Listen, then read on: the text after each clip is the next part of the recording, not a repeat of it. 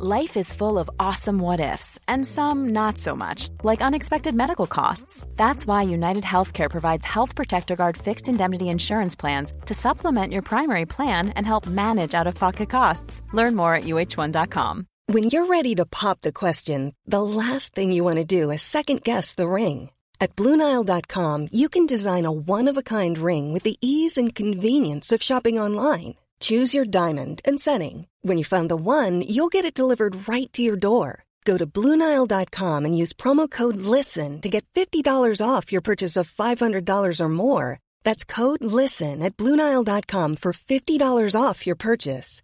Bluenile.com code LISTEN. Cool fact a crocodile can't stick out its tongue. Also, you can get health insurance for a month or just under a year in some states. United Healthcare short term insurance plans, underwritten by Golden Rule Insurance Company, offer flexible, budget friendly coverage for you. Learn more at uh1.com. Vi är denna vecka sponsrade av Indie Beauty. Och Sofie, det här tycker jag är extra fint och extra roligt. Ja men Indie Beauty är ju ett skönhetsvarumärke som jag tror att väldigt många känner till, men det jag älskar mest det är att Indie Beauty liksom vill vara mer än bara produkter, vilket de ju också är. Exakt, Indie Beauty står ju för Independent Beauty, skönhet på dina villkor och för din egen skull. Och Indie Beauty tror ju stenhårt på ett alternativt skönhetsideal fritt från måsten, skam och känslor av otillräcklighet. Där är jag helt med Indie Beauty. Jag med. Det är så jag vill att skönhet ska vara. Ja men verkligen. Och vet du vad som är nytt för i år Sofie? Berätta. Från och med i år så skänker Indie Beauty 1% av sin försäljning till Suicide Zero, Tjejzonen och Djurens Rätt. Så när man handlar produkter från Indie Beauty så kan man liksom känna att man också ger tillbaka till samhället. Ja, kraften i tillsammans. Ska jag säga en sak nu då, som Mm. jag, det, men det är detta jag är extra glad över. Nu har Indie Beauty tagit fram en keps och den tycker jag ändå så på sommaren, skydda sig från solen, Jättebra, jag älskar kepsen. men det bästa, de bidrar till Suicide Zeros viktiga arbete för att minska antalet självmord och självmordsförsök. Så för varje såld keps så går hela vinsten, 100 kronor, direkt till Suicide Zero. Då kan man liksom göra nytta både för samhället och sin hud på en och samma gång. Ja, och kepsen kostar 169, men alltså hela vinsten går då som sagt till Suicide Zero. Så om man vill göra skillnad när man är där ute i solen, nu när den börjar titta fram, då ska man välja den här kepsen. Den säljs exklusivt på indiebeauty.se och på Apotea. Tillsammans kan vi skapa en ljusare framtid. Vi ses med kepsarna på! Tack Indie Beauty. Vi är sponsrade av Mindler och som ni säkert vet sedan tidigare så är vi ju ute på psykologresan tillsammans. Men hur vet man egentligen när det är dags att söka hjälp? Ibland uppstår saker i livet som kommer utmana oss och kännas tufft. Det mesta självläker vi oss igenom, för vi är menade att ta oss igenom en viss mängd påfrestningar. Men ibland behöver man professionell hjälp för att ta sig ur jobbiga perioder i livet. Men vart går då gränsen? Vad är en del av livets skavighet och när är det läge att söka hjälp? Det sägs till exempel att stress är farligt, men att det också kan vara bra. Alla sover dåligt ibland, så när har man egentligen sömnproblem? Ångesten kommer väl krypande för de flesta någon gång. Så när ska man se ångesten som outhärdlig? Hur vet jag? Med oss som psykolog har vi såklart min gamla psykolog Linnea Seidbrant. Men Linnea, vad är egentligen utmattningssyndrom? Utmattningssyndrom är en konsekvens av svår och långvarig stress utan möjlighet till återhämtning.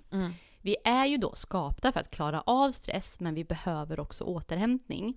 Om du utsätts för för mycket stress under en lång period utan att du får till den nödvändiga återhämtningen så kommer kroppen till slut att säga ifrån. Och det är faktiskt så att alla har en gräns.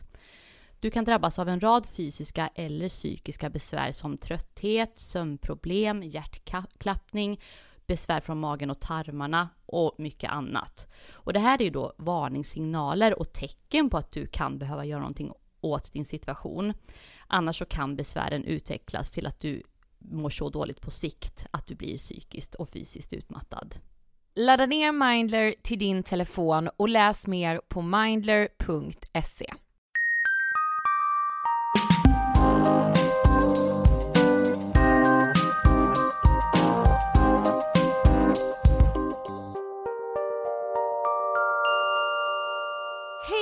allihopa och hjärtligt välkomna till avsnitt 162 av Ångestpodden! Hej!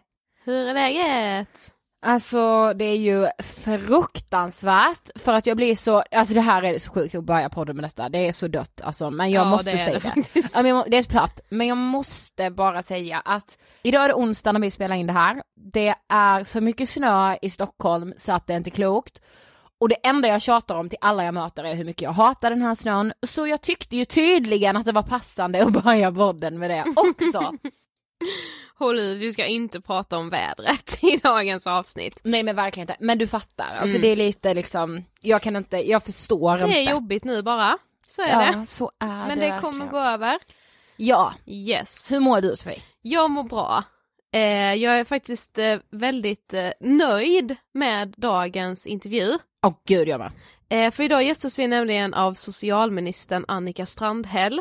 Ja men det är ju faktiskt helt sjukt. Ja. Och vi sa fel i förra veckans avsnitt angående vem som skulle gästa oss. Ja, vi tänkte Glöm allt. fel. Glöm allt vi sa.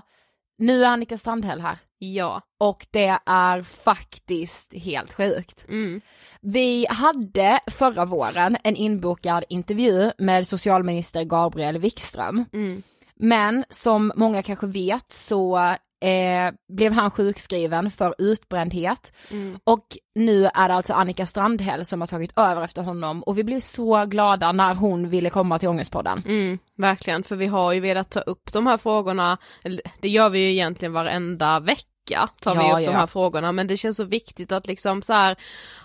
det känns viktigt och så jäkla bra att vi liksom, förra veckan satt vi och pratade med en norsk prinsessa om Ja. högkänslighet och denna veckan pratar vi med Sveriges socialminister som liksom är ansvarig över liksom eh, sjukhälsovården. Ja men precis, det är ju hon som har det yttersta ansvaret för frågorna om sjukvård, psykiatrin, Mm, eh, hur vi jobbar med suicid. mm. Eh, vi pratar en del om elevhälsan också, det är ju inte hon som är ytterst ansvarig för det men såklart så har hon ju liksom ett finger med i spelet med allt som rör hälsa egentligen. Och jag tyckte det blev väldigt fint med för att Annika har ju också egna erfarenheter av psykisk Mm. ohälsa så vi pratade ju liksom om det också och, och hur jäkla viktigt det är att få in det här samtalet i varje enskilt rum. Alltså det Ja. ska gå från liksom flickrummet hemma med kompisarna hela vägen in till riksdagen. Det är Verkligen. så viktigt. Och sen är det ju så här när man träffar de här högt uppsatta politikerna, det är ju nervöst. Ja och de är ju retoriker så de vet ju hur de ska svara på frågorna för att man ska bara, ja ah, gud vad bra det låter. Ja men verkligen, det är ju, man har- ju inställningen innan av att säga nu jävlar ska vi sätta dem på plats. Grillas ska Ja det men precis, här. och det där är ju faktiskt mycket svårare än vad man tror. Mm. Men sen vill man ju inte ha en dålig stämning heller liksom. Nej men så här, oavsett grillning eller ej eh, så är det ett viktigt samtal och ett bra samtal. Verkligen, men Mm. du sen känner jag med så här att vi kanske ändå ska säga det, att vi är ju helt opolitiska Mm. i Ångestpodden och det vill vi verkligen, eh, Poängtera. ja men vi vill vara det. Mm. Det har blivit viktigt för oss på något sätt för Mm. att man ska kunna lyfta den här frågan så nyanserat som möjligt. Mm. Annika Strandhäll tillhör ju Socialdemokraterna men det betyder inte att vi förespråkar dem på något sätt. Nej. Men nu ska vi inte dra ut på det mer utan vi säger väl som vi brukar säga. Nämligen att vi rullar intervjun med socialminister Annika Strandhäll. Varsågoda! Hej Annika och hjärtligt välkommen till Ångestpodden! Tack så hemskt mycket, Jätte, jättekul att vara här. Ja det är väldigt kul att ha dig här. Ja, lite nervös, vi gick här och var lite så nervösa innan. Vi bara wow, ändå en minister. Men för de som inte vet, vem är Annika? Mm. Ja, Jag är socialminister eh, och har eh, ansvar för eh, mycket av det som handlar om, om stödsystemen vid psykisk ohälsa. Hälso och sjukvård till exempel ligger på mitt bord.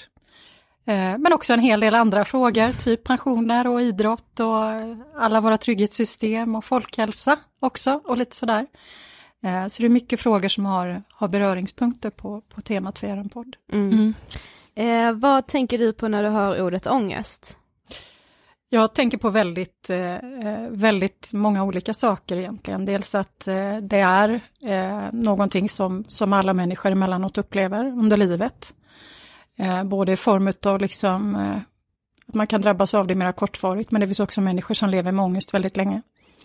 Eh, och att det är en, en del i en ökande ohälsa också som vi ser bland befolkningen i stort, inte minst. Jo men som sagt, du är socialminister och det är du sedan juli 2017, eller hur? Mm, stämmer bra det. Men var det så här, var det självklart för dig att liksom ta det uppdraget?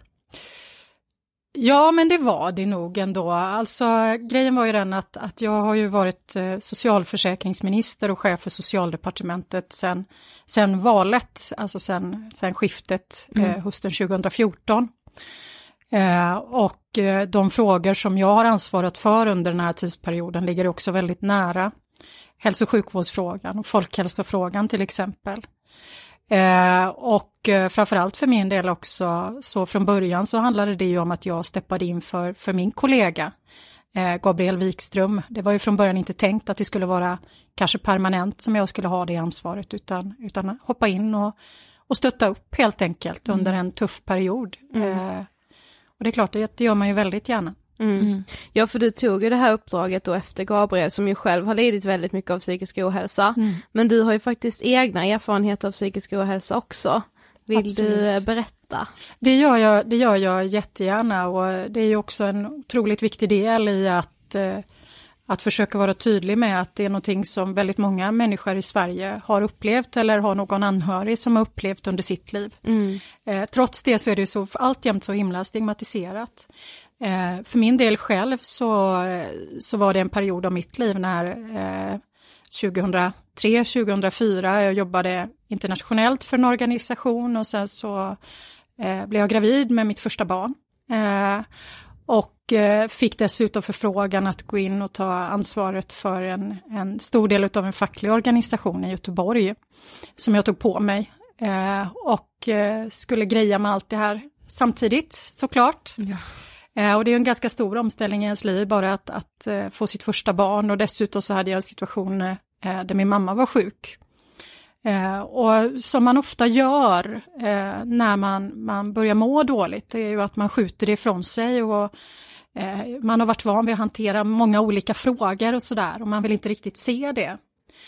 För min del under det året innan jag faktiskt var tvungen att gå hem så var det ju väldigt tydliga tecken när jag tittar tillbaks i form av att jag började sova mycket, mycket sämre. Eh, vaknade på nätterna, eh, gick ner i vikt, eh, hade svårt att äta. Och till slut så, så blev det ju så att man också, eh, vilket ju ger ett tydligt tecken, att man liksom har svårt med eh, komma ihåg saker och med beslutsfattande och sådär. Eh, så till slut så, så var det bara tvungen för att ta stopp och då gick jag till, till läkaren och sa att nu är det dags, mm. nu är det dags för dig Annika att ta en paus eh, mm. helt enkelt. Eh, en av de viktiga sakerna för mig då, för det första var det ju en chock överhuvudtaget liksom att ta till med det. Eh, det var ju inte jag tyckte man ju då. Mm. Så jag tror många unga kvinnor liksom i farten många gånger tänker. Mm. Eh, men framförallt vad som var så viktigt var också att jag hade fantastiska medarbetare runt omkring mig. Som från ena dagen till den andra faktiskt såg till att allt bara blev tyst. Det slutade ringa i telefonen och mejlen slutade komma. Mm och klev in, eh, vilket gjorde att jag hade väldigt schyssta förutsättningar att kunna komma tillbaks igen också. För min del så har ju det här varit en, en lärdom som jag har nytta av varenda eh, dag, inte minst när man tackar ja då till, till tuffa uppdrag och sådär. Mm. Eh, att lära sig känna sig själv mycket, mycket mer, liksom att gå mina gränser och eh, också att våga prata om de här frågorna, det är ju så otroligt viktigt. Ja, jag tänkte, har det varit så här självklart för dig ändå att vara öppen med det, att du har lidit själv av psykisk ohälsa? Nej, det har det inte varit. Mm. Eh, det har det inte varit och eh, man kan ändå tycka det. Jag har ändå en, en, en bakgrund som fackförbundsordförande bland annat och eh, i den rollen också, även rent personligt, stöttat väldigt många människor ute på arbetsplatserna som varit drabbade. Jag var ju ordförande för ett förbund med 75% kvinnor liksom, som tillhör mycket den kategorin som, som mått väldigt dåligt och mår väldigt dåligt och har det väldigt stressigt. Men trots det så, så har jag tyckt att det har varit eh, jobbigt eh, periodvis. Men eh, numera så ser jag att det är en erfarenhet som är värdefull för mig, både att kunna ta språng i själv när jag liksom ser på mig själv men också kunna förmedla till andra. Mm. Eh, och vi vet ju då, vi vet ju att det är så många eh, som sagt var mått dåligt själv som känner någon som har gjort det. Eh, och att det är en av våra stora folksjukdomar idag. Mm. Och det viktigaste är ju faktiskt att man får stöd så man kan komma tillbaks igen. Men du nämnde lite så fysiska symptom som du fick vid din Mm. utmattning och Mm. så att du inte kunde äta, ja men de här typiska Mm. tecknena. Men eh, vad hände med dig psykiskt? Ja, väl, alltså, man, jag mådde ju tilltagande dåligt egentligen. Eh, jag är ju som person i grunden en väldigt liksom, positiv människa. Eh, och glad. Eh, men såg ju livet allt mer i svart. Alltså det är också det här typiska, typiska att man, man, man lägger det rastret på allting. Liksom att, att det kommer inte gå att lösa. Man oroar sig för saker och ting. Man ser saker och ting i liksom väldigt mörka färger. Mm. Eh, trots att de inte alls behöver vara det, långt därifrån. Eh, och det där blir ju en ond cirkel som blir så nedbrytande eh, för en själv. Och egentligen så är det ju så att, att hjärnan genom att de inte skickar de här positiva signalsubstanserna eh, lurar ju dig på det sättet verkligen. Eh, och, och det är ju så mycket mer vi måste, måste prata om det, herregud, det finns väl i vårt samhälle, om någon bryter benet eller får någon annan somatisk åkomma så är det så självklart att, att man är medkännande och man stöttar upp och man hittar lösningar. Eh, Medan med den stigmatisering som finns kring det här, som egentligen i grund och botten handlar om som sagt var att signalsubstanserna i hjärnan inte funkar som de ska av olika skäl. Eh, Så har vi en väldigt mycket åsikter, både när det handlar om eh, behandlingsmetoder, när det handlar om mediciner och när det handlar om allt möjligt annat som faktiskt kan vara just det som, som kan hjälpa en människa upp ur den där gruppen. Ja, och att precis. börja se verkligheten i rätt färger igen, eller vad man ska säga. Ja. Jag vet inte, jag uttrycker mig rätt, men, men det är så som Jo, jag men själv det- har tänkt på det. Det är väldigt talande, Ja, det just det med jag att man ser det i färg istället Ja. för bara så svart eller vitt. Liksom. Ja, verkligen. Men idag då, alltså så här, socialminister, man tänker så här, ett väldigt hektiskt liv, Mm. det händer väldigt mycket. Hur jobbar du idag för att inte hamna där igen? Ja, och det har ju, det har ju som sagt var för mig så, så kan väl jag se då att den här väldigt tuffa perioden som jag gick igenom då, eh, har ju, och de erfarenheterna har ju för mig väldigt mycket lagt grunden för kanske att jag då just kan eh, på ett annat sätt klara av den här sortens uppdrag idag. Eh, och det är återigen det här, för jag vet att så många människor efter man har varit igenom något sånt här och vad det, vad det krävs för att ta sig tillbaks igen, är ju väldigt, väldigt oroliga för att, att våga kanske då ta sig an utmaningar i framtiden. Eh, och det, det, jag tror kanske att man, om det är möjligt, ska försöka se det lite tvärtom. För, för mig så var det ju så att jag har ju både varit eh, fackförbundsordförande för ett av Sveriges största fackförbund sedan dess, och minister. Eh, haft mycket internationella uppdrag och, och allt det här. Och för min del så, så har ju just det här gjort att jag idag vet mycket, mycket mera väl vad jag behöver för att kunna, kunna prestera på ett bra sätt, eh, ha kul på jobbet och samtidigt kunna kombinera det med, med mitt liv. Eh, jag vet att jag måste få sova på nätterna och att eh, gör jag inte det så är det för mig det är en jättetydlig signal att nu är Eh, men, men också det här med, med mat, eh, att inte börja slarva med det utan ordning och reda på det liksom, eh, inte låta stressen ta över. Men inte bara de delarna utan för min del, och som är jättevärdefullt, så handlar det också om hur jag organiserar mitt jobb med mina medarbetare. Eh, Jag är jättenoga med, med mina medarbetare, vilka jag jobbar med, eh, att, att ha en, en, försöka ha en dialog om vad som liksom krävs för att det ska, jag ska leverera på ett bra sätt. Eh, Jag tillhör definitivt inte de som sitter och förespråkar att allt blir bra, nu går upp klockan fem och sen börjar du jobba klockan sex och så är du bäst i klassen om du jobbar till nio på kvällen och tar en intervju vid tio. Eh, Det är det absolut sjukaste idealet tror jag vi, vi Ja. har i det här samhället, att det är det som är att vara duktig Mm, verkligen. precis. eh, och prestera på ett bra sätt, utan det, liksom, det finns ingen människa som i förlängningen ska ens behöva ha det så, utan Nej. för min del, jag behöver vara med, med mina tjejer hemma, jag behöver träffa min familj, få klappa på katten, eh, Mm. Eh, sitta och julpyssla någon gång emellanåt, nej men ni förstår vad jag menar, ja. och också vara människa. Precis. Eh, Ja men det är jättespännande att du säger det för vi pratar ofta och väldigt mycket om just det. Ja. att så här, ja men som vi, som också så driver eget och hela den kulturen Ja. i så här startup-världen som är Ja. så här, ja men den som sover minst är bäst Ja, i princip. Gränslöshet. Precis. precis. och det där är ju inte hållbart någonstans. Men kan du ha känt så här att, kanske inte dina partikollegor, men liksom, om jag säger liksom svenska folket eller liksom kanske andra partier kan liksom, ja men tro för lite om dig för att du, ja men du har ju gått in i väggen en gång till, bara om, om du tar på dig mer uppdrag kanske du kommer göra det igen. Alltså jag tänker typ så här, hade Gabriel kommit tillbaka nu så känns det som att många hade haft så här ett liksom negativt vakande öga på honom för så här, Mm. ja men ja snart brister det igen, alltså Ja. vet, bara för att han har varit Ja. öppen med att han faktiskt har mått psykiskt dåligt. Ja.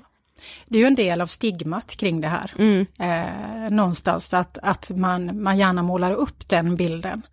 Eh, och där jag då istället skulle vilja säga, många gånger så är det ju så att när det gäller andra svåra upplevelser som människor har under sitt liv, som kan bero på andra saker än att man just drabbas av en, en psykisk ohälsa, så är det ju så att vi förutsätter nästan eh, och tror att, att människor lär sig av sina erfarenheter och man lär sig var gränser går och man lär sig hur andra människor fungerar. Och det där tror jag är en viktig del i att lyfta på stigmat kring det här, att just också tro att även när det gäller det här, så är det faktum så att det är klart det är faktum att man, man har varit igenom någonting. Mm. Eh, för min del så sagt var så gör ju det jättemycket att, att jag, eh, jag vet vad jag behöver för, för att prestera bra. Och framförallt så tror jag också att eh, ja, men det, det som, som ni också var inne på är att det här sjuka gränslösa idealet eh, som präglar mycket av diskussionen i vårt samhälle än idag eh, är ju också väldigt viktigt att, att prata om och göra upp med, inte minst då eh, när jag ansvarar för många av de områden där jag ser eh, hur dåligt unga människor mår idag eh, och hur den psykiska ohälsan i Sverige har ökat tillsammans med en del, hel del andra västländer sedan slutet av 90-talet. Mm. Eh, och eh, det finns ingen som har ett klockrent svar på varför eh, det ser ut så. Men väldigt många människor som man pratar med upplever ju att vi springer väldigt, väldigt fort idag. Eh, och vad är det som är, ja men, alltså jag menar, det är så egentligen om man tänker på det, så himla självklart att balans behöver man ha i livet om man ska hålla över tid, som i allt annat liksom. Precis. Du kan köra stenhårt en, en, en kort period, men du måste få återhämtning. Liksom. Det måste finnas en balans på lång sikt. Mm. Men psykiatrin får ju på tok för lite resurser och den står ju i princip och förfaller. Men vems är ansvaret? Men det är klart att det är också, eh, det är också inte minst vårt ansvar eh, som politiker. Eh, och det har, ju- alltså om man, jag tycker det är ganska intressant när man mer och mer, eh, jag har ju haft de frågorna utifrån att jag varit ansvarig för sjukförsäkringen tidigare och kan se att två av tre som sjukskrivs är kvinnor. Eh, stress är den, den eh, vanligaste orsaken till sjukskrivning för både kvinnor och män eller psykisk ohälsa. Eh, sedan 2006 i det här landet. Det är lite intressant, det är inte annat. Det, det är så det ser ut liksom. Eh, ja, varannan kvinna och var tredje man är sjukskriven på grund av psykisk ohälsa. Eh, det är alarmerande siffror. Eh, och trots det så, upplever jag väldigt tydligt och, och har ju numera då det ansvarsområdet att just psykiatrin är ju det område inom, inom hälso och sjukvården i Sverige som är mest eftersatt. Eh, där utvecklingen inte har gått lika fort. Och det är klart att det, det hänger också ihop delvis med både prioriteringar och med stigmatiseringen. Och samtidigt som jag, jag också kan se att, att man måste också Eh, och det, där tänker jag på de satsningar som, som vi har försökt att göra inom psykiatrin under de här åren, som bland annat har handlat om satsningar på elevhälsan, tror jag är jätteviktigt. En av de rekommendationerna som OECD har kommit med till Sverige när man har tittat just på utvecklingen av psykisk ohälsa bland unga här är ju att, att eh, att, eh, att det liksom, elevhälsan är en av de delarna som är på tok för outvecklad idag. Ja. Och där just stödet när det handlar om psykisk ohälsa är alldeles för, för outvecklat. Så det, det är en viktig del, eh, oavsett regering, att fortsätta satsa på. Men också det här med att bygga ut eh, ungdomsmottagningar, eh, tillgång till, till kuratorer eller det som, som vi brukar kalla för första linjens psykiatri. För många unga människor idag så finns ju liksom inget mellanting mellan ingenting och specialistvården. Ja. Eh, och, och det är ju långt ifrån alltid rätt. Eh, framförallt för unga människor liksom, utan eh, Att istället kunna se tidigt, att kunna, kunna fånga upp tidigt, att få, få ett rätt stöd. Mm. Rätt, som de brukar säga, jag har lärt mig nu, men rätt vårdnivå. Vara. Nej men verkligen så.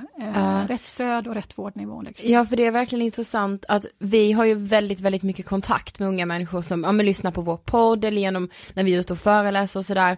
Och väldigt många frågar oss, men vart ska jag vända mig? De vet inte ens att de kan vända sig till ungdomsmottagningen. Nej. Vilket är så här, det måste varenda ung människa veta att de kan vända sig. Ja men det Det- känns ju som att man ska veta liksom hur de som sitter på ungdomsmottagningen ser ut, vilka Ja, det är. Alltså man måste ju ha precis. nära kontakt med dem för att ens våga ta steget att gå Ja. dit och prata med någon liksom. Nu är det så här man går till ungdomsmottagningen och man behöver kondomer eller p-piller. Exakt. Så är det ju. Ja, Liksom. det är Det är den bilden man har av ungdomsmottagningen. Men alltså vad tänker du, alltså varför tror du då att den psykiska ohälsan bland unga har vuxit så mycket? Vad tänker du kring det? Ja, eh, det är, en, det är en, en, fråga som jag verkligen också har försökt att, att vända ut och in på under de här åren. Att var kommer det ifrån? För att, att det, är klart att det, det är klart att det måste finnas eh, flera olika orsaker. Både delar som, som handlar om eh, hur vi lever våra liv, eh, vilken press eh, som läggs på oss och som, som, eh, som vi lägger på oss själva. Eh, och eh, där kan man ju, där kan man ju framförallt behöva liksom titta mer noggrant på det när det handlar om de, de yngre barnen. Och när det som jag kanske har en mera lång erfarenhet ifrån som handlar om arbetslivet och både som, som fackordförande och som medarbetare och allt annat. Eh, och som minister för den delen, eh, så vet vi ju idag att vi har ett, ett, väldigt, vi har ett väldigt pressat arbetsliv för väldigt många. Eh, och eh, också ett, ett mera otryggt arbetsliv. När, när vi pratar om ungdomar så kan vi ju se att till exempel otrygga eh, anställningar eh, och anställningsförhållanden är någonting som har ökat väldigt, väldigt mycket. Eh, och där det finns studier som, som pekar på, oavsett om man är ung eller äldre, kvinnor får sin första tillsvidareanställning i Sverige idag i genomsnitt, det här är ju bara så här statistik, vid 34 års ålder. Oj. Det är extremt sent. Eh, och det är klart att väldigt många försöker etablera sina liv dessförinnan. Eh, och upplever att man går från olika anställningsformer. Eh, det har nästan blivit mer kutym med någonting annat idag, att unga människor på något sätt på arbetsmarknaden ses som några som inte behöver ha den där tryggheten. Jag kommer till och med ihåg när jag var yngre själv, jag var ju ganska ung när jag engagerade mig fackligt och det var slutet på 90-talet, början på 2000-talet. Då var jag på många föreläsningar, även inom fackföreningsvärlden, det var sådana här framtids eh, eh, byråer som talade om för oss att ungdomar ville inte ha trygga anställningsvillkor, utan de ville minsann röra på sig. Och jag tror att det är klart att det, det är en faktor, men också tillsammans med så mycket annat som handlar om eh, att vi har en helt förändrad värld idag när det gäller eh, information, eh, när det gäller teknik, när det gäller hur man rör på sig, eh, när det gäller också om att för unga människor, vilket å ena sidan också är fantastiskt, världen har öppnat sig för oss, möjligheterna är nästan oändliga. Eh, någonstans. Eh, och med det så, så ökar naturligtvis också kraven på en själv. Men det är mycket man ska hinna med, det är mycket man vill och det är liksom, Och mycket som alla andra gör. ja men du vet, Ja. lite som för hundra år sedan, du jobbar inte på gården resten av ditt liv. Liksom. Nej men det är ju verkligen, det är en annan värld och det finns mycket positivt i det också. Eh, men samtidigt då att som i det här så måste vi också se att det finns det här andra perspektivet. Om alla de här möjligheterna som öppnar sig, som är fantastiska, finns där, varför mår vi inte bättre? Mm. Det är ju en jätte, liksom, nu blir man nästan filosofisk, men Ja. eh, varför mår vi inte bättre? Välståndet ökar. Eh, ja. Mm. Men var ska man lägga resurserna då? Alltså säg att liksom psykiatrin ändå skulle få mer resurser än vad de har idag. Var ska man lägga de här resurserna? Jag skulle säga att, att dels att, att vi måste fortsätta satsa på psykiatrin. Eh, jag tror att vi har ökat anslagen ifrån från oss. Eh, sen, jag menar, sen lägger ju landstingen sina resurser med, med nästan två och en halv gång sen, sen vi tillträdde. Eh, och jag tror att där vi behöver ändå lägga väldigt mycket av resurserna, det är just tillgången för unga människor till, till första linjen psykiatri. Men även då för människor som under arbetslivet blir, blir eh, sjuka, att man ska kunna när man kommer till en, en vårdcentral få rätt hjälp. Mm. Eh, idag har vi ju en situation där du vänder dig till vårdcentralen. Den är ju, alltså, det här är ju jätteintressant för när du kommer till vårdcentralen idag så är den ju byggd för ett samhälle som det var för, nu kommer säkert någon bli jättearg på mig, men för 40 år sedan ungefär. Mm. Där man förväntar sig att en patient kommer in med en, en tydlig diagnos, blir behandlad och går hem frisk. Exakt. Ja. Mm. Eh, och så ser det ju inte ut idag. Eh, utan du, du kommer ju idag i väldigt hög utsträckning in med då kanske en, en psykisk ohälsa till exempel. Och där man inte är riggad med, med, med psykologer eller kuratorer för att du snabbt ska kunna få rätt hjälp. Mm. Eh, så där behövs det läggas eh, resurser på en omställning av primärvården, men också skulle jag vilja säga en fortsatt utbyggnad av elevhälsan. Eh, idag går man ju igenom en massa möjliga olika tester kopplat till elevhälsan när det gäller hörsel och syn och eh, vikt och längd och allt vad det är, men inte så mycket som handlar om hur du mår Nej. egentligen. Eh, och där jag tror att, att ska vi kunna på något sätt stoppa den här lavinen, det är klart att det är mycket som måste ske i samhället. Mm. Men, men, men man behöver också, eller jag tror att mycket kommer ändå kunna hända om man upptäcker tidigt. Om man får rätt stöd tidigt så kommer man också förebygga mycket av det vi ser idag, nämligen att man kommer in i, i specialistpsykiatrin som är riggade för kanske någonting helt annat än Mm. lätt till måttlig psykisk ohälsa. Precis. Eh, om man ska vara riktigt ärlig. Mm. Eh, så att eh, det behövs fortsatt, fortsatta satsningar. Det finns utrymme för fortsatta satsningar och jag tror att ur ett samhällsekonomiskt perspektiv, om än man inte gillar andra perspektiv, så är det också jätte, jätteviktigt för Mm. att det förhindrar att människor eh, blir sjuka under längre perioder och sjuka längre fram under sitt arbetsliv. Att Precis. man lyckas fånga upp saker och att det finns stödsystem i samhället. Mm. Ja men för vi hittade något som vi inte visste om från 2010, att då eh, kom Planning for your next trip? Elevate your travel style with Quince. Quince has all the jet setting essentials you'll want for your next getaway, like European linen, premium luggage options, buttery soft Italian leather bags, and so much more. And is all priced at 50 to 80% less than similar brands. Plus, Quince only works with factories that use safe and ethical manufacturing practices. Pack your bags with high-quality essentials you'll be wearing for vacations to come with Quince. Go to quince.com slash pack for free shipping and 365-day returns. I'm Sandra, and I'm just the professional your small business was looking for. But you didn't hire me because you didn't use LinkedIn jobs. LinkedIn has professionals you can't find anywhere else, including those who aren't actively looking for a new job but might be open to the perfect role, like me.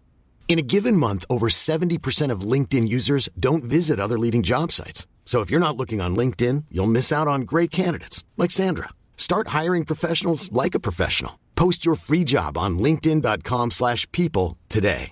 This is Paige, the co-host of Giggly Squad, and I want to tell you about a company that I've been loving, Olive and June. Olive and June gives you everything that you need for a salon quality manicure in one box. And if you break it down, it really comes out to $2 a manicure, which is absolutely insane. It's also so easy to get salon worthy nails at home with Olive and June. The difference between how your nails used to look when you did them yourself and now with the Manny system is a complete game changer. The best thing about Olive and June too is it's a quick dry. Dries in about one minute, lasts for five days, and full coverage in up to one to two coats. Visit oliveandjune.com slash perfectmanny20 for 20% off your first system. That's oliveandjune.com slash perfectmanny20 for 20% off your first system.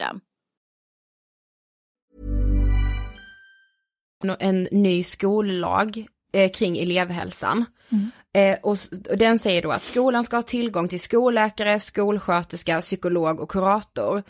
Men enligt oss då som, ja men som sagt som har så mycket kontakt med unga, Mm. så är det ofta så här, ja men kuratorn är här två gånger i veckan, eh, fredag förmiddag och torsdag för, alltså så här, och så här skolpsykolog, ja men det, det är så få skolor som har det, alltså hur kan det egentligen se ut så? Ja, jag håller med dig. Så, ser- så ser det ju fortfarande ut i väldigt hög utsträckning. Och eh, ibland får man väl bara tänka så här att, att, eh, att ting tar tid och förändring tar tid. Eh, och att eh, det handlar om att, att fortsatt eh, fokusera på det här, prata om det här, se till att, att trycka på också ifrån den nationella politikens sida att det här måste, måste till. Sen så ska man också vara ärlig och säga att när det gäller psykologer till exempel, eh, så har vi ju en stor brist på psykologer idag. Eh, och det behöver utbildas fler. Eh, och som sagt var, det ni bidrar med här och som andra som lyfter de här frågorna bidrar med är ju jätteviktigt. För det handlar på något sätt också om att, att få en förändrad, och där är vi inte ännu riktigt, förändrad diskussion om psykisk ohälsa Mm. eh, i samhället. Eh, och få bort en del, fortsätta återigen arbeta med det här med, med stigmatiseringen kring någonting som är en allmän folk, folksjukdom idag. Mm.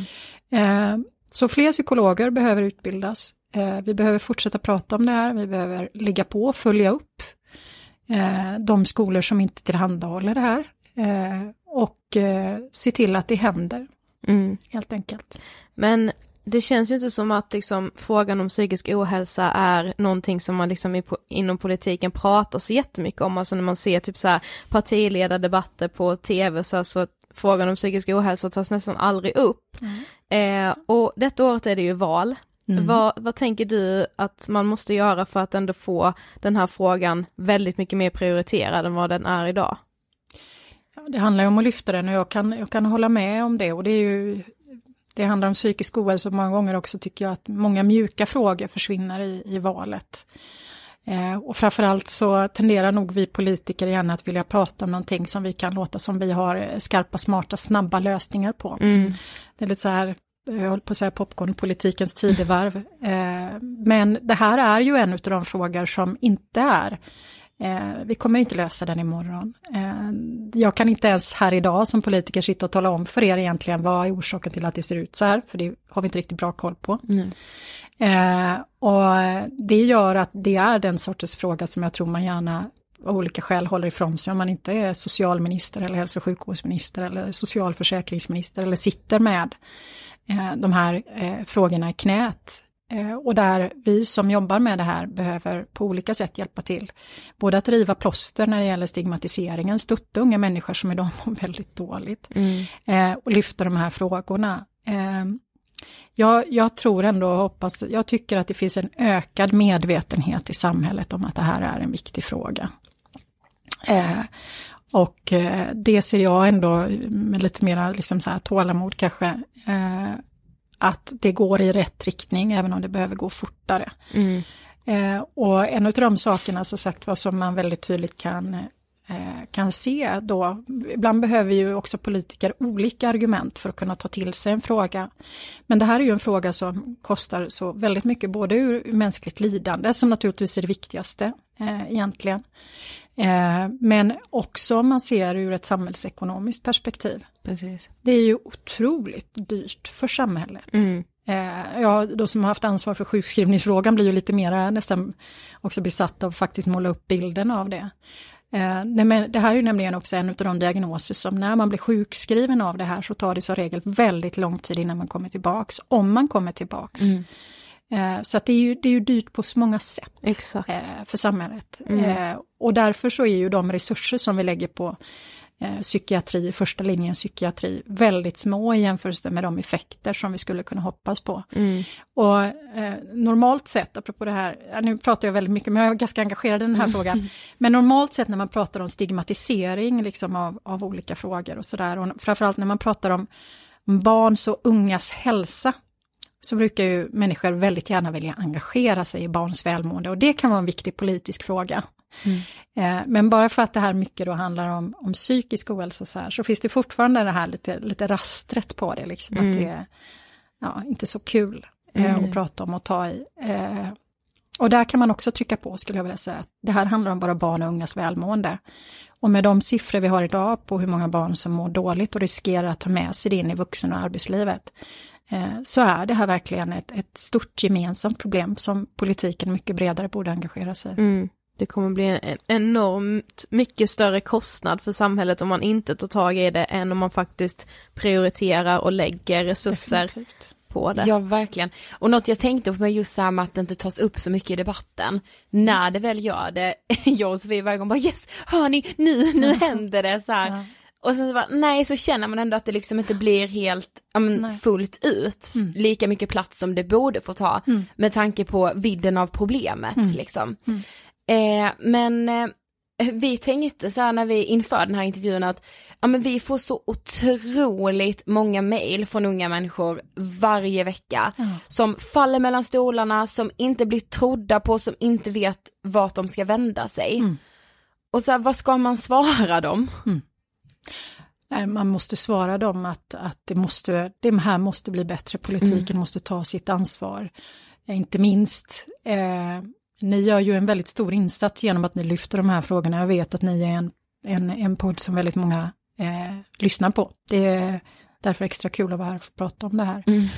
Eh, och man, man måste ändå eh, svara dem på att, att vi på olika ledder kämpar för att det ska bli bättre. Och det som jag kan tycka är lite jobbigt i det här som du beskriver med att man inte blir trodd på, för jag, får, jag möter ju också många unga människor som hör av sig om det här. Eh, och många gånger så handlar det ju just om att stödsystemen på vägen har brustit någonstans. Och så hamnar man i kön till BUP, köerna som växer, inte minst. Eh, för det finns ingen på vägen som har fångat upp dig. Och så kommer man fram till BUP som är egentligen liksom en, en, en psykiatri som, det är ju vår specialistpsykiatri för unga. Och då blir det liksom att du inte är tillräckligt sjuk för att vara här, eller man blir inte trodd, eller man tycker inte att det liksom är... För att de är, många av de som arbetar där, de är utbildade för att jobba med, med ännu tyngre problem. Eh, Medan då det är den här lätt till måttlig stress, eh, utmattning, psykisk ohälsa som är det som dominerar. Men att du då inte får ge, rätt hjälp på vä vägen. Och det betyder inte att, att det du upplever inte är sant. Nej. Eller att det inte är verkligt eller att det inte påverkar hela ditt liv eh, och din, din förmåga att kunna klara dig bra i skolan eller klara ditt sociala nätverk. Eh, och vi ändå utvecklar eh, det här för mer och mer för, för eh, människor som befinner sig i arbetslivet. Jag menar som sagt var det är en av de vanligaste orsakerna till sjukskrivning. Eh, där utvecklar vi behandlingsmetoderna. Det måste ju fungera visavi barn och unga också. Förstår du vad jag menar? Ja. Eh, där vi dessutom skulle vinna så mycket mer på att, att eh, fånga upp de här tjejerna och killarna tidigt. Och bekräfta och faktiskt också eh, att man kan bli trodd. Mm. Men det känns som att många så här kommuner och landsting gör mycket så här punktinsatser, vilket också är jättebra så att man, ja, man, man har en psykiatrivecka eller man kanske anordnar lite föreläsningar för att lyfta det här problemet liksom, vilket är jättebra för det är bättre än inget. Mm. Men det känns ändå som att det liksom saknas här långsiktiga planer på hur man liksom ska förminska det här problemet. Varför finns det liksom ingen, ingen modell som varje liksom kommun och landsting liksom på något sätt kan rikta sig efter och för att liksom förminska det här problemet? Ja, Jag tror att, att du- du har helt rätt i det och det har väl att göra med, med så mycket annat som när man, när man ser att det sker en förändring i samhället och så vet man inte ett i grund och botten riktigt vad det beror på och två vad är det som är effektivt för att möta det här. Mm. Eh, och som sagt vad vi har ju istället då kanske för att man har byggt ut den här första linjen psykiatri mot barn och ungdom, ungdomsmottagningar och elevhälsa under många år. Eh, så har istället köerna till, till BUP växt eller man har, har eh, försökt att ha olika föreläsningar och annat kring hur man ska äta och sova och hur man ska tänka, vilket också är bra naturligtvis, förebygga. Eh, men förhoppningen är ju att, att, att med det här som så mycket annat och med att kunskapen växer, att också behandlingsmetoder utvecklas som fungerar bättre. Det som jag kan se väldigt tydligt jämföra med är ju som sagt vad det vi ser kopplat till arbetslivet. Eh, Där vi också jobbar eh, väldigt mycket med den psykiska ohälsan och hur den exploderar liksom bland inte minst kvinnor. Eh, och hur man utvecklar och förfinar behandlingsmetoderna hela tiden. Eh, så sent som i höstas kom nya riktlinjer från Socialstyrelsen när det gäller då hur man ska se på medicinering och sjukskrivning och behandling. Så återigen, även om vi själva tycker att det liksom här har varit någonting som har varit under väldigt lång tid, så ändå i, tror jag i ögat om man tittar till hur samhället tagit sig an det, så tror jag att vi, vi är någonstans ändå i början av att hitta former för hur vi hanterar det här. Eh, och att det här är en problematik som är här för att stanna. Någonting som jag har haft ansvar för länge som, som är ett sånt tydligt exempel på det här och som jag tror inte människor liksom generellt sett vet, det är till exempel när det handlar om eh, förtidspensioneringar för unga. Det är ju någonting man kan få tidsbegränsat om man är under 30. Eh, det heter aktivitetsersättning eh, och det var en reform som gick över från att heta förtidspension för unga till aktivitetsersättning 2003. Och då fick 8 av 10 som beviljades det här då, de fick det på grund av någon, något funktionshinder, något alltså somatiskt, fysiskt mm. funktionshinder. Idag får 8 av 10 aktivitetsersättning det på grund av psykisk ohälsa. Och, eh, och siffrorna har exploderat och den prognos som jag då fick i knät när jag blev minister hösten 2014 var att lyckas vi inte bryta det här kommer vi ha 50 000 unga, alltså 50 000 unga människor under 30 som är förtidspensionerade 2020. Ja. Eh, 8 av 10 på grund, så att där ser man skiftet i samhället, mm. förstår ni vad jag menar? Verkligen. På de här åren, eh, och som gör det, det som ni gör så angeläget. Eh, och den här kampen för att ändå säga att ja, men, ohälsan i hög utsträckning idag eh, ser ut så här och då måste vi möta den på ett annat sätt än vad vi har gjort. Mm. Mm. Men jag tänker typ så här, alltså finns det liksom några som typ så här kontrollerar, ja men säg liksom en skola för hur den elevhälsan fungerar, för vi har liksom fått, det var en rektor som sa till oss en gång så att, ja men vi kan inte låta er komma hit och föreläsa om psykisk ohälsa för vi kan inte ta efterarbetet. Nej. För då tyckte de liksom att det var jobbigt om vi skulle lyfta på locket och så skulle det typ bli kö då till kuratorn som mm. redan liksom har alldeles för mycket att göra och det, alltså när vi någonstans där väcktes liksom ännu en låga mm. i oss som bara så här kan vi liksom inte ja. ha det. Nej. Men finns det liksom några som så kontrollerar skolorna, liksom hur de jobbar med sin elevhälsa till exempel? Jo, men det är såklart man ska, man ska följa upp det där och det som man eh, under många år då har haft som riktmärke, ja men det är ju det här att, att man har rätt till vissa Ja, men man ska göra vissa uppföljningar och, mm. eh, utav eleverna och det ska finnas tillgång till, till eh, eh skolläkare och sjuksköterska viss tid och sådär. Eh, så att, att, och det följs upp och så tillvida men det här är ju liksom eh, det här är ju ändå ett område där man inte har kommit fram ännu, det måste man vara ärlig och säga. Mm. Eh, och samtidigt så är det ju ett helt otroligt exempel som du mm. delar med dig av här. Jag kommer verkligen ta med mig det. Mm. Som är ett väldigt tydligt bevis för, eh, återigen, jag menar vi, ett problem försvinner ju inte för att vi tystar det. Eh, eller låtsas som att det inte finns då hamnar vi ju återigen i det här att, att, att det kommer ju ändå biter oss i svansen förr eller senare. Precis. Eh, där det kanske då resan blir mycket längre för den enskilda tjejen eller killen ärligt talat. Mm. Eh, så att jag, jag, jag menar en sån sak är ju att, att man till exempel, nu är inte jag, jag vågar inte säga för mycket, jag är inte ansvarig för hälso och sjukvården, eller, eller jo, hälso och sjukvården är ansvarig för, men inte för elevhälsan. Nej. Eh, men, men en sån sak är ju till exempel att man under skulle införa Eh, liksom att man också har en, en check-up kring hur folk eh, psykiskt mår, precis mm. som hur de fysiskt mår. Precis. eh, och följer upp det på ett tydligt sätt. Mm. Ja. Något annat som vi också pratar mycket om och som vi mm. tycker är vi väldigt viktigt att prata om så är det suicid. Ja. Och för det upplever man också så här, det är den vanligaste dödsorsaken bland män mellan 24 och 44 år. Mm.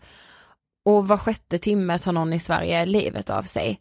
Och alltid när vi är ute och föreläser och pratar om de här siffrorna så folk tror nästan inte ens att det är sant för att det pratas så lite om det.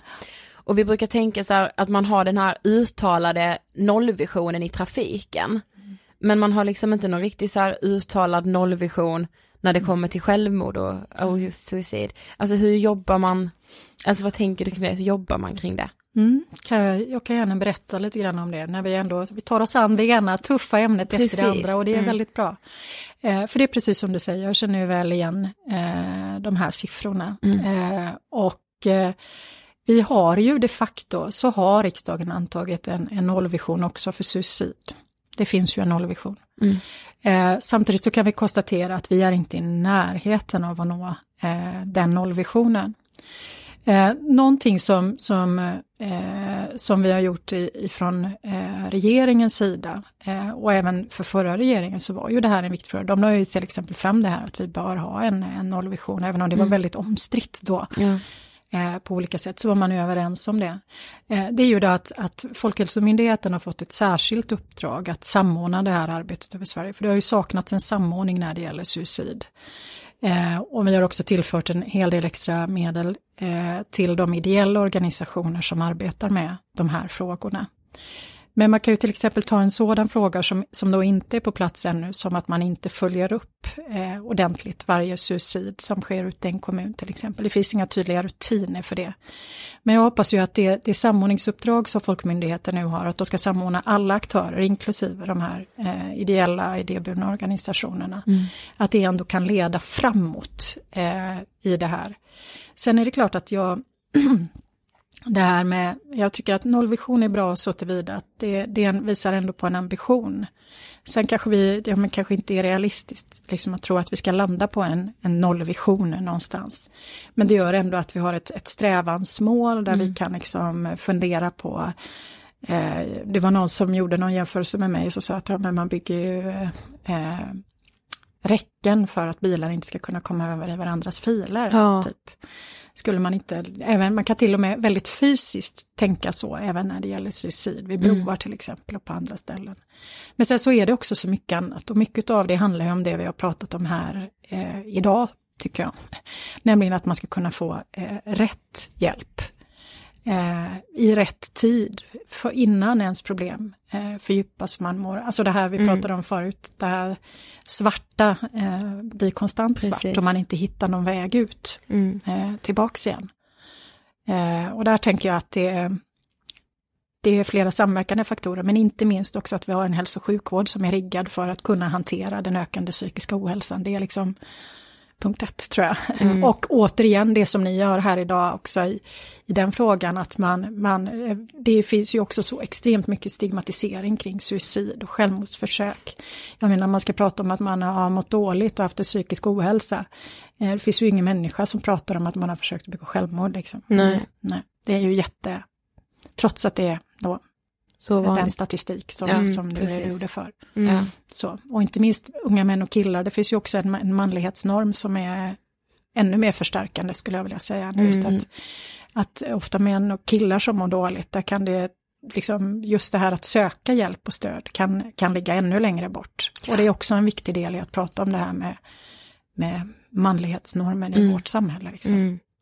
Vi har kommit fram till sista frågan. Ja. Vad inspirerar dig? Det är väldigt mycket som inspirerar mig, framförallt eh, engagerade människor som, som vill samhällsförändring och lägger energi på att, att förbättra eh, för sig själva och människor runt omkring sig. Som ni gör till exempel. det tycker jag är inspirerande och viktigt. Eh, att, eh, som ni gör, att man tror att man kan bidra till att göra skillnad och bidra till ett bättre samhälle och det kan vi många av oss som kan göra. Och lägger vi de här eh, liksom, kloka huvudena ihop så, och inte tror att att, att våra stora utmaningar är oöverstigliga.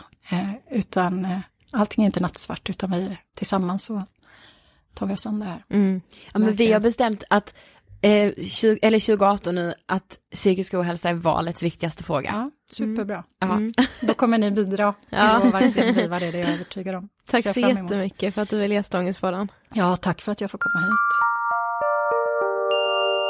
Du, vet du vad jag tänker? Nej. Så efter intervjun? Att jag vill ju inte gilla politiker egentligen. Nej. Men jag gillade ju Annika så mycket. Ja det gjorde jag med. det kändes som att vi liksom så här, jag vet inte, vi klickade så bra. Ja men så här, problemet är att så här, eller snarare problemet är inte att Annika och vem som än nu kommer vara socialminister efter valet som ju mm. är i, i, september. Problemet är inte att den personen inte också brinner för de här frågorna Nej. och tycker att det är extremt viktigt att liksom lyfta det och som vi pratar om här, psykiatrin måste få mycket mer eh, mycket mer resurser men problemet är ju att det är så många andra frågor som anses vara mycket, mycket viktigare och precis, precis som Annika säger, jag tyckte det var så liksom målande när hon sa de här mjuka frågorna. Du, alltså jag skrev upp ja, detta. De drunknar inför en så stor sak som valet nu i september. Ja men alltså så här, ja men alltså det är ju liksom så lätt att på något sätt så här, invandringen, bostadsbristen, jobben. jobben, för det finns så konkreta svar och det är så sjukt när hon säger det att så här, inte någon politiker har en quick fix på att så här, unga mår så dåligt, hela samhället mår så psykiskt dåligt. Mm. Jag menar när hon berättar för oss om de, om unga människor som blir förtidspensionerade mm. på grund av psykisk ohälsa i ett av de modernaste länderna i Europa. Ja. Vad fan liknar det på riktigt? Ja, Alltså seriöst. och det är ju inte, det är ju ingen av de här enskilda individernas fel, det är samhället som har svikit dem. Mm. Och ja, det är så viktigt bara, jag blir helt, jag blir fan, fasen eld och lågor. Ja men också det här med att man liksom bara hela tiden släcker bränder och Mm. att man liksom, det är ingen politiker och så här, någonstans kan jag fatta det av så strategiska skäl att det är väl ingen politiker som vill ställa sig och säga att så att ja men det här om vi börjar idag så kanske vi har liksom en uppbådad och fungerande psykiatri om liksom 5-10 år för då är ju liksom för det första är ju redan mandatperioden över Mm. så att då är det så här, då vill man liksom hellre gå på de där frågorna där man har liksom så här, om vi gör det här idag så kommer det se förändrat ut om ett år Ja, och då är det så mycket lättare att gå på de frågorna men För- sen samtidigt ja. bara fan någonstans måste man ju börja. Ja, för trenden som är nu ser ju inte så jäkla Det ser inte härlig så ut. kul ut. Och som vi pratar om, här, det kostar ju inte individen, det kostar individen extremt mycket lidande, Mm. pengar och allting. Men samhället i stort kostar också ofantligt mycket pengar. Ja. Mm. Ja. Men sen tycker jag det är väldigt skönt att liksom sitta med en så pass uppsatt politiker som ändå kan vara så personlig. Mm. Det vill jag se mycket, mycket mer av. Mm. Jag menar jag tycker det är jättebefriande att veta att så här, Annika Strandhäll är socialminister i vårt land. Mm. Men hon kan också berätta om när hon gick in i väggen när hon mådde piss. Mm. Det är liksom mänskligt. Ja precis och det här mänskliga gör ju att man på något sätt litar på personerna på ett annat sätt tycker jag. Ja. Jag menar hon vet vad hon pratar om för hon har själv varit i skiten. Men vi har ju en fråga till er också. Mm. Vi ska nämligen, vi kan inte säga exakt vad det är, men vi ska göra en sak inför valet som äger rum i september och vi behöver alla era berättelser om era erfarenheter av er elevhälsa. Ja, hur ser den ut? Hur ofta har ni tillgång till en kurator på er skola? Eh, vet ni ens var kuratorn finns? Har det hänt att ni liksom har gått dit och verkligen sagt okej nu ska jag liksom ta tag i det här, nu ska jag söka hjälp, jag går till min kurator och ni har inte fått tid. Eh, för att kanske kön har varit för lång eller som Ida säger, den personen har inte ens varit där eller det har liksom känts när ni väl har varit där bara nej det, det här går inte liksom. Alla era erfarenheter, vi vill, ha, vi vill höra allt. Snälla mejla och märk mejlet med elevhälsa. Mm, Så vet vi exakt vad det gäller. mm. Okej men eh, nästa vecka så är vi tillbaka med den där tjejen med miljonpublik som vi Är du om verkligen förra helt veckan. hundra på det Ida? Jag är 100% säker. Ja det är jag med. Och för er som lyssnar på detta på torsdag, alltså idag när detta släpps, så är vi med i ett program som heter eh, Sverige på lördag som går på SVT klockan 19.00. Jag tycker man ska kolla på det. Mm. Ladda upp innan mello. Exakt. Ja. Okej, ha det bäst så hörs vi som vanligt nästa vecka. Hej då! Hej då!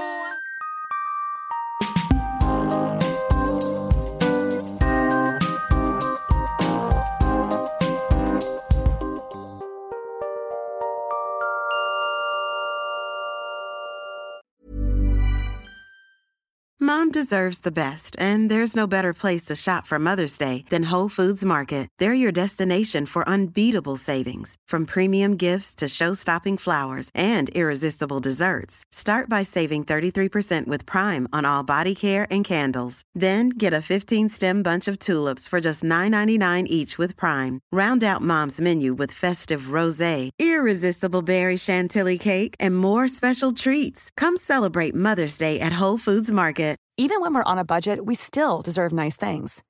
Quince is a place to scoop up stunning high-end goods for 50 to 80% less than similar brands. They have buttery soft cashmere sweaters starting at $50, luxurious Italian leather bags, and so much more. Plus, Quince only works with factories that use safe, ethical, and responsible manufacturing. Get the high-end goods you'll love without the high price tag with Quince. Go to quince.com slash style for free shipping and 365-day returns. Imagine the softest sheets you've ever felt. Now imagine them getting even softer over time. That's what you'll feel with Bowl and Branch's organic cotton sheets. In a recent customer survey, 96% replied that Bowl and Branch sheets get softer with every wash. Start getting your best night's sleep in these sheets that get softer and softer for years to come. Try their sheets with a 30-night guarantee. Plus, get 15% off your first order at bowlandbranch.com. Code BUTTERY. Exclusions apply. See site for details.